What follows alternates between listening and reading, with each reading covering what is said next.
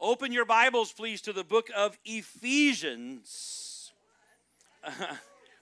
I know well. Happy Father's Day. We're going to take a little bit of a just a small detour today. We're going to just recognize this. I just felt pressed. I needed to address this. Today I want to talk to you about what everyone needs to hear from their father. Amen. Happy fa- if you if if you are a father or if you have one or if you need one, I want to talk to you today. What everyone needs to hear from their father. Now you might say, hey, Dab, yeah, Dab, do you mean my dad or like my heavenly father? Now, Brian, if you've been in the services before, you can't finish the answer.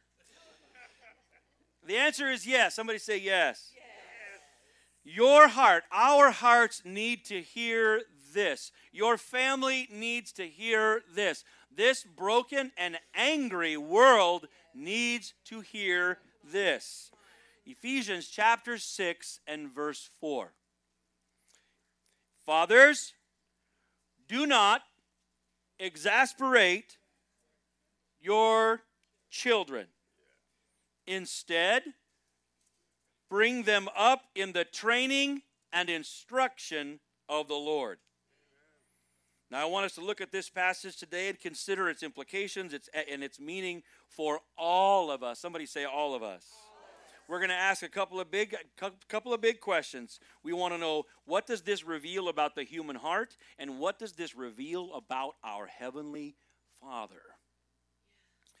First of all, the main imperative in the in the passage is this. It's a it's a it's a negative imperative. It means uh, don't do this.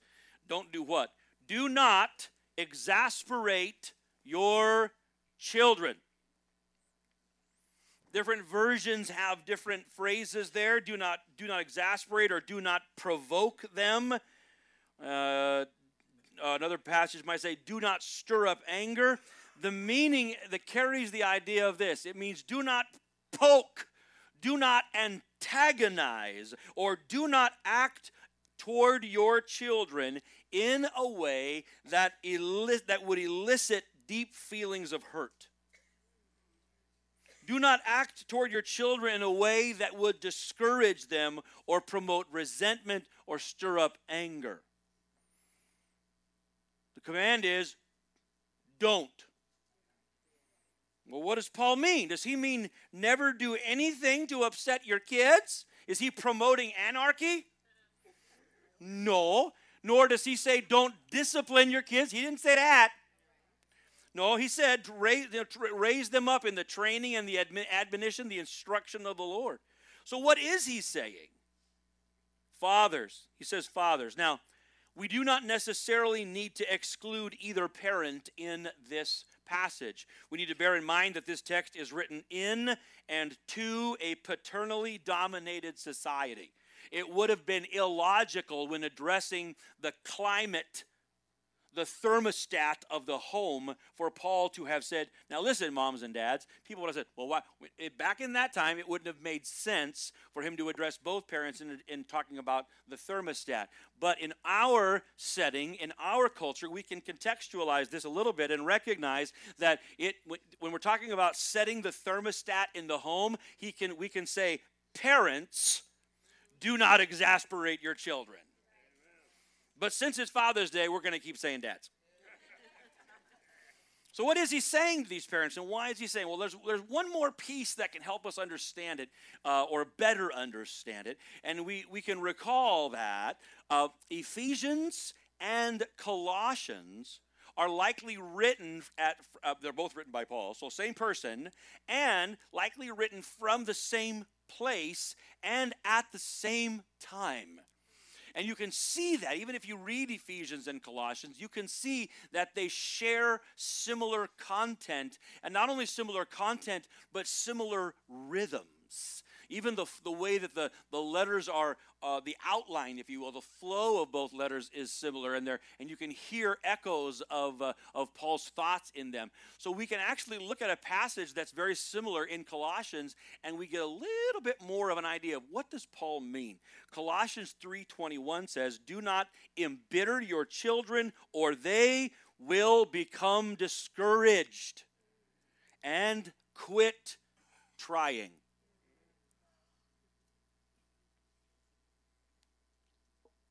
Here we see the reason, perhaps, or the intent behind this command. Provoking our kids to anger, exasperating them, has to do with discouraging them, has to do with pulling the life out of them instead of putting life into them. This is, I believe, Paul's warning to parents do not crush the spirits of your children. It doesn't matter their age or yours. It doesn't matter their age or yours. Do not crush the spirits of your children. Now, if we, we want to stretch out a little bit, can we can this actually apply to relational dynamics that aren't even necessarily familial? Can one generation be warned not to crush the spirit of the generation to come? Absolutely. But let's, it's Father's Day, so let's lean back in just a little bit more. This passage, these warnings, have immediate implications for parents and for kids, but they also have a much broader implication, an application to the human heart. How many of you today have a human heart? Any robots in the room? Okay. There is something here for all of our hearts, but first, the most immediate implication with regard to parents, especially dads, and children of any age. Let me try to paraphrase Paul's words and extrapolate some of the meaning. Parents, dads, don't make it difficult to please you. Because your heavenly Father has not. Parents, dads, don't make your kids feel like they aren't enough. Because your heavenly Father has not. Parents, dads, don't withhold or measure out sparingly your affection and approval. Because your Heavenly Father has not.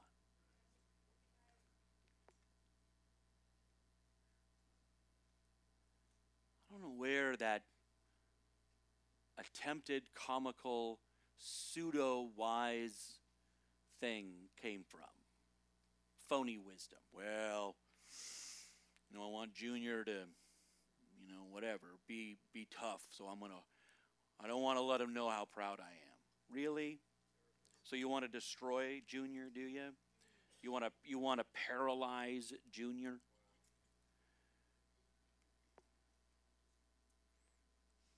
Well, you, there, look, parents, you cannot encourage your kids enough.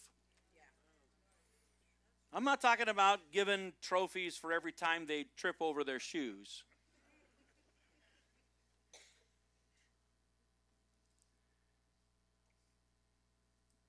It's not time.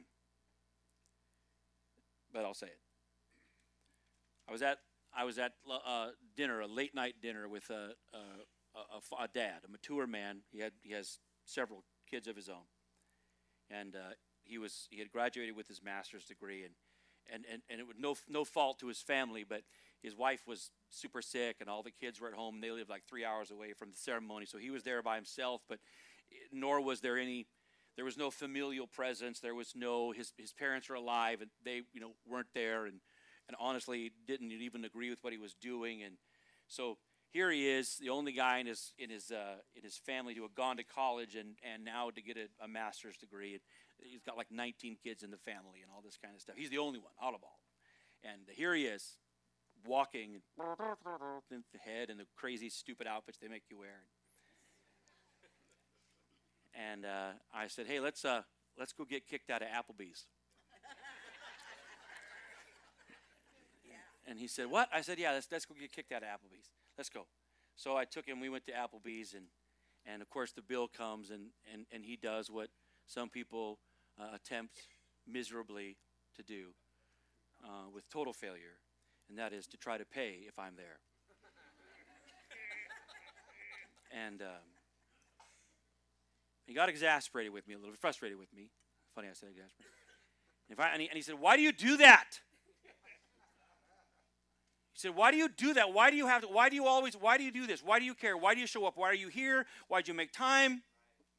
Why are you here? Why did you make time for this? And why do you have to buy? And I, and I, and I, and I finally explained it to him better than I explained it to anybody else in the whole world. Brace yourselves.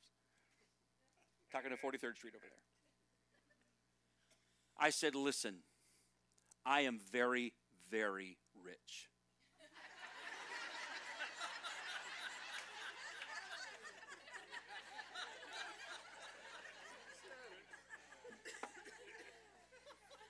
ah, you fell for it. I said, I am exceedingly wealthy, and I'm, what I'm about to say, I don't mean to hurt anybody's feelings or make anybody feel awkward, but I said, I am very, very rich. My father adores me.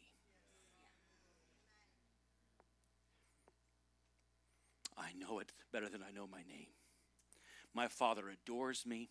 He celebrates me. He encourages me. He pours out to me. And nobody buys my lunch but my daddy. And now I don't let him do it either.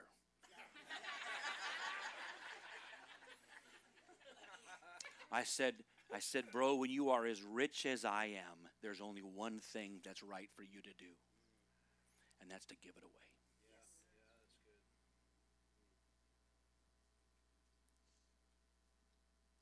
Parents, he says, do not withhold or measure out sparingly your approval.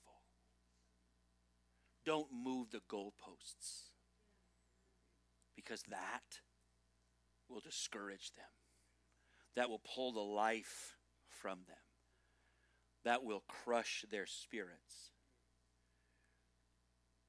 It will provoke them to anger. It will cause them to be unsettled and anxious and insecure. And they will resent you for withholding what they needed most from you.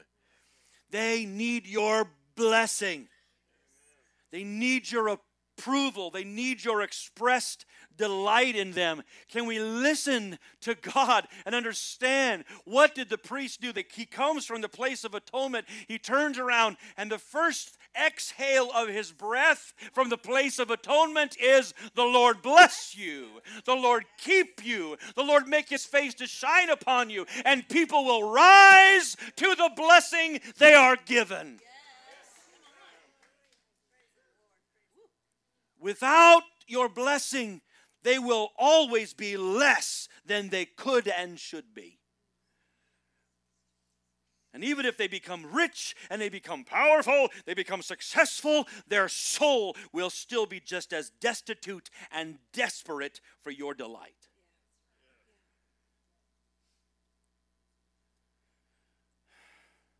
Lazy parents criticize everything and correct nothing. Well, what should we do? What is, what does this tell us about the need of the human heart? We've already seen biblical theology, how God speaks to us and what we need. And in addition, author John Eldredge suggests that our kids basically have one question. He calls it the question. He says, I believe your kids, regardless of their age, are asking this question, and you can answer it regardless of your age. I also believe, I believe that the human heart asks these questions, and I know that heaven has answered them. First of all, our kids, what questions are they asking? The question. John Eldredge says that boys essentially have one question Do I have what it takes? This is a question of approval. And this, this question of approval will fundamentally determine their sense of confidence. This, this question of approval is not based upon performance, but on personhood. The question do they have to earn your approval? Do they have to earn it every day? Do they have to re earn it every season? Can they lose your approval of them?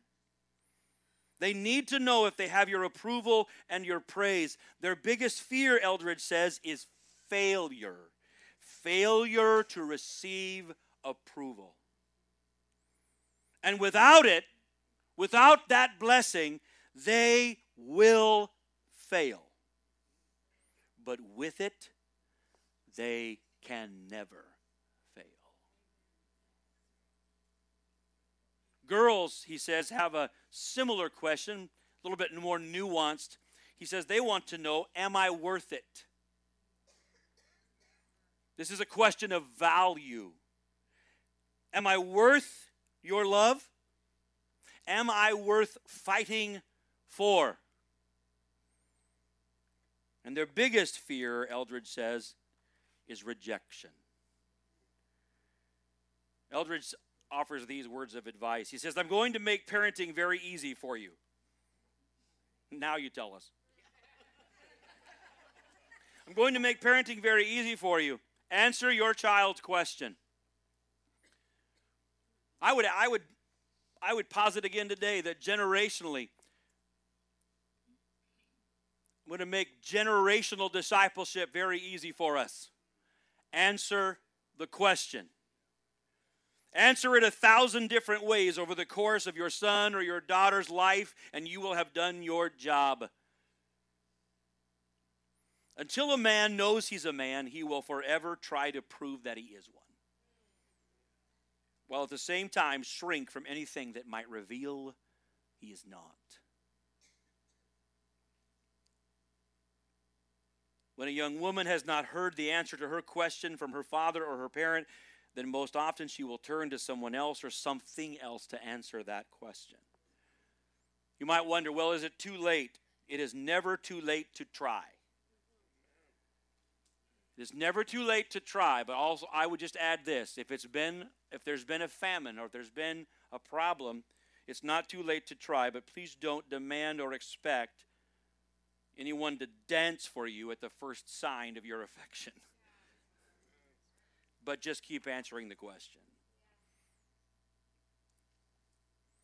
If these are the, the basic questions of the human heart, then ultimately there is only one who can fully answer them. And he has. He has.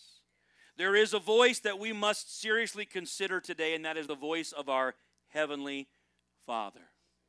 Sin has separated our separated us. It has poisoned our perspective of god. It has it has caused the human heart to crave approval from god and yet resent him at the same time.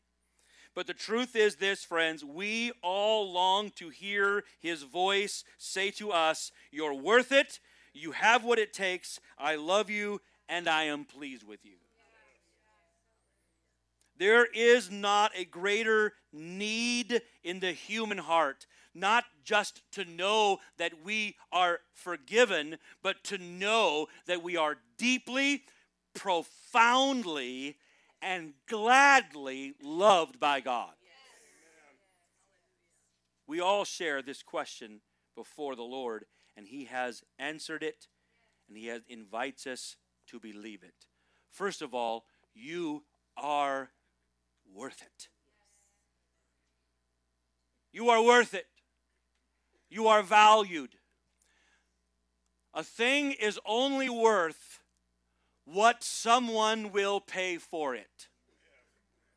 The value of a thing is determined by what someone will pay for it. I could say to you, hey, you want to buy this piano? $10,000. But if you say, I'll give you a buck fifty, that's what you think it's worth. Whatever you think you pay for it, that's what you say. I'll, that piano, buck fifty. Tassi plays it, ooh, 25 grand. a thing is only worth what you'll pay for it. And heaven paid everything it had for you. You were worth the life of the matchless, measureless Son of God. You are worth it. You are valuable. You are loved. John 3:16 For God so loved the world that he gave his only son that whoever believes in him should not perish but have everlasting life. God demonstrates his own love for us in this while we were yet sinners Christ died for us. This is how God showed his love among us. He sent his one and only son into the world that we might live through him. Further, you are accepted. Now, here's where our Christology is so important. Our faith in Christ brings us into union with Him by the Spirit. First John, probably John chapter 1, verse 12 says, To all who believe, to all who received him, he gives the right to become the children of God. Galatians 4 6. And because you are sons, God has sent the Spirit of his Son into your hearts, crying, Abba, Father. So you are no longer a slave or an orphan, but a son. And if a son, then an heir. Listen to it again Romans chapter 8, verses 14 through 17. For those who are led by the Spirit of God are the children of God. The Spirit you receive does not make you slaves so that you live in fear again. Rather, the Spirit brought about your adoption into sonship, and by Him we cry, Abba, Father. The Spirit Himself testifies with our spirit that we are God's children. Take a deep breath and hear the rest of this.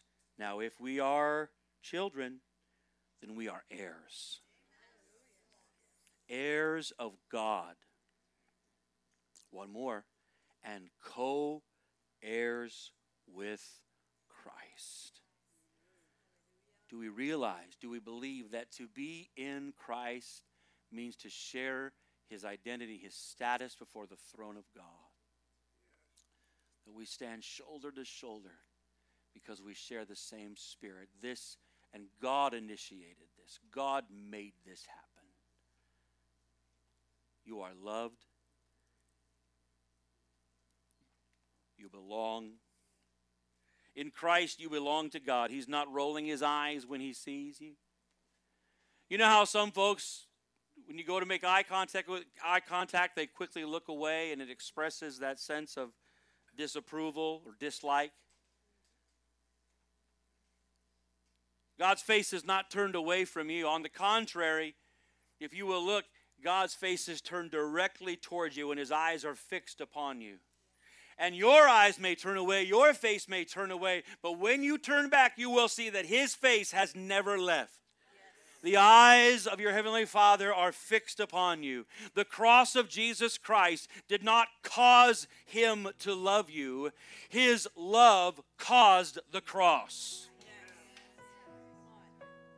That doesn't mean that everything that you ever say or do is perfect or that you are somehow perfect. It means that you are perfectly loved. It means if you fall, you can get back up. It means if you fail, you're not rejected. And if you're afraid, it's going to be okay. It means, friends, that we live from the affection and the approval of our Father, not for it. And the difference between living from and living for makes all the difference. When I live from His affection and His approval for me in Christ, it's a life of hope, it's a life of confidence, it's a life of peace. And this is the life that you are invited to live in when you, if you will hear what your heart needs to hear from your Father. Can I ask you to stand together as we close?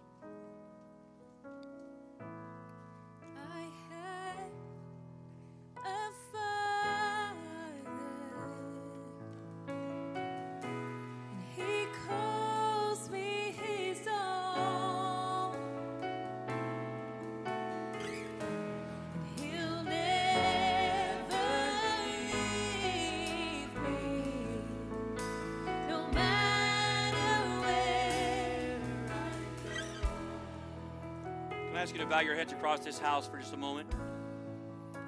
Not for my sake at all, but just for your own sake, for you to just just to acknowledge it and to open your hearts today. How many of you in this house would say, Today I need to hear, my heart needs to hear the voice of my Heavenly Father? Would you lift a hand where you are, right where you are? Just lift it up. Just let your own self feel that. I need to hear the voice of my Heavenly Father. Holy Spirit, we ask that right now, today, that you testify, that you witness to the voice of our Heavenly Father. Spirit of God, confirm, witness, testify beyond our capacity. We need you, Holy Spirit. Holy Spirit, come and confirm and testify. Minister to our hearts. Now, friends, I'm going to challenge you, all of you, to agree with your Heavenly Father, not only about your life, but around those, those around you. I'm going to ask you to come into agreement and talk like God to your kids and to your, your, your siblings and your parents and to your neighbor. Let your voice sound a lot more like the voice of your Heavenly Father. Speak life into those around you. But one more time, Meg, lead us in that chorus. Let's just let the Holy Spirit witness to us.